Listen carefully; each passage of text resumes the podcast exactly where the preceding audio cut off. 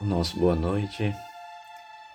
Este é o Evangelho do Coletivo Girassóis, Espíritas pelo Bem Comum. Hoje, terça-feira, dia 19 de janeiro de 2021. No dia de hoje, dedicamos as vibrações a todos os trabalhadores da última hora. Estamos estudando o capítulo 1 do Evangelho segundo o Espiritismo o item 9, eu não vim destruir a lei, a era nova. Deus é único e Moisés é o Espírito que ele enviou em missão para torná-lo conhecido não só dos hebreus, como também dos povos pagãos.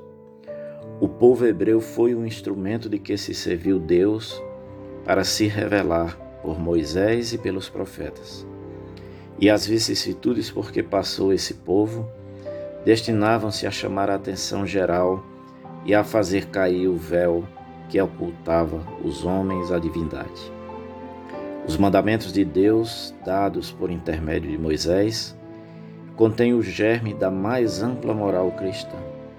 Os comentários da Bíblia, porém, restringiam-lhe o sentido, porque praticada em toda a sua pureza, não na teriam então compreendido.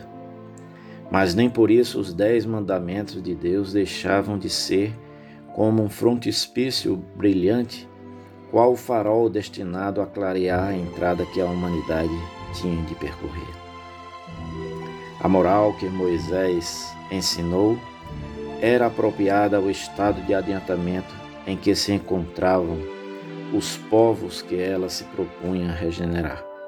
E esses povos semi-selvagens, quanto ao aperfeiçoamento da alma, não teriam compreendido que se pudesse adorar a Deus de outro modo que não por meio de holocaustos, nem que se devesse perdoar a um inimigo. Notável do ponto de vista da matéria e mesmo do das artes e das ciências, a inteligência deles, muito atrasada, se achava em moralidade e não se houvera convertido sob o império de uma religião inteiramente espiritual. Era-lhes necessária uma representação semimaterial, qual a que apresentava então a religião hebraica. Os holocaustos lhes falavam aos sentidos, do mesmo passo que a ideia de Deus lhes falava ao espírito.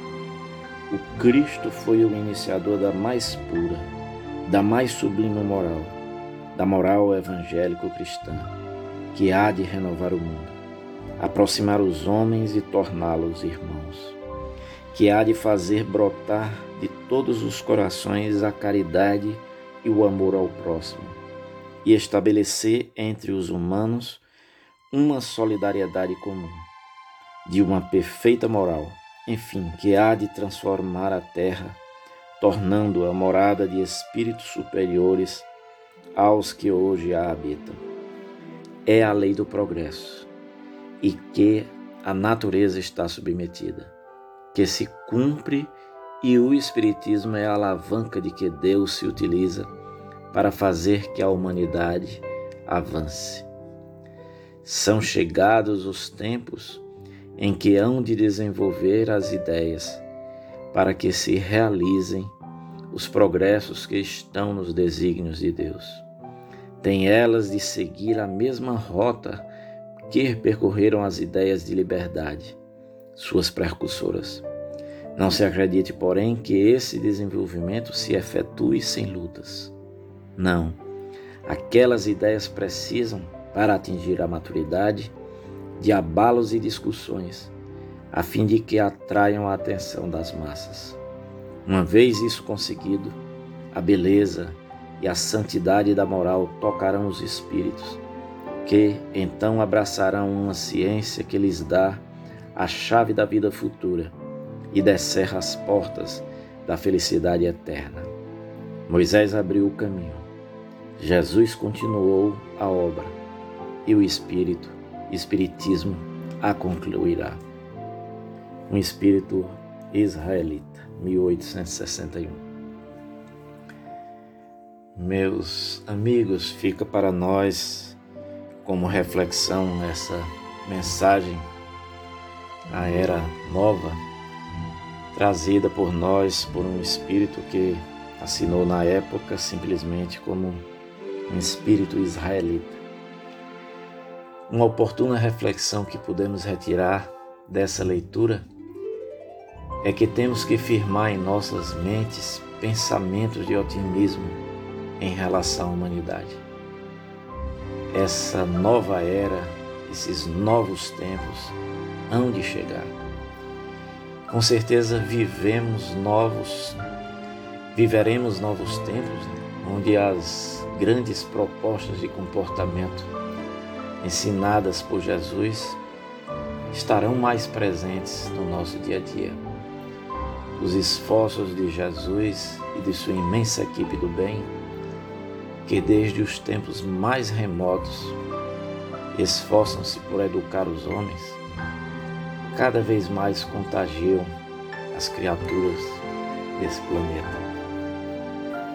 É bem verdade né, que o momento atual de muitas dificuldades, muitas dificuldades. E talvez exija todos nós um esforço maior em mantermos o otimismo. Mas é fundamental manter essa chama acesa. Podemos estar a observar nesse exato momento as mais pesadas e escuras nuvens. Mas Jesus e os bons espíritos sempre nos ensinaram que elas são passageiras. O azul iluminado céu haverá de raiar a qualquer momento. Essa reflexão na noite de hoje, que Jesus nos abençoe, nos inspire sempre é, esse otimismo tão necessário nos dias atuais.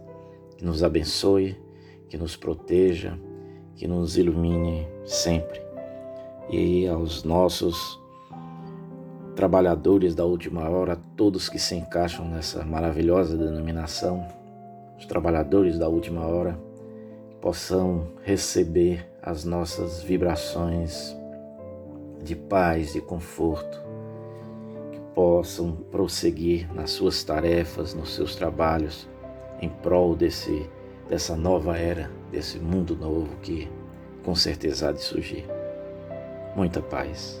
Que Deus nos abençoe.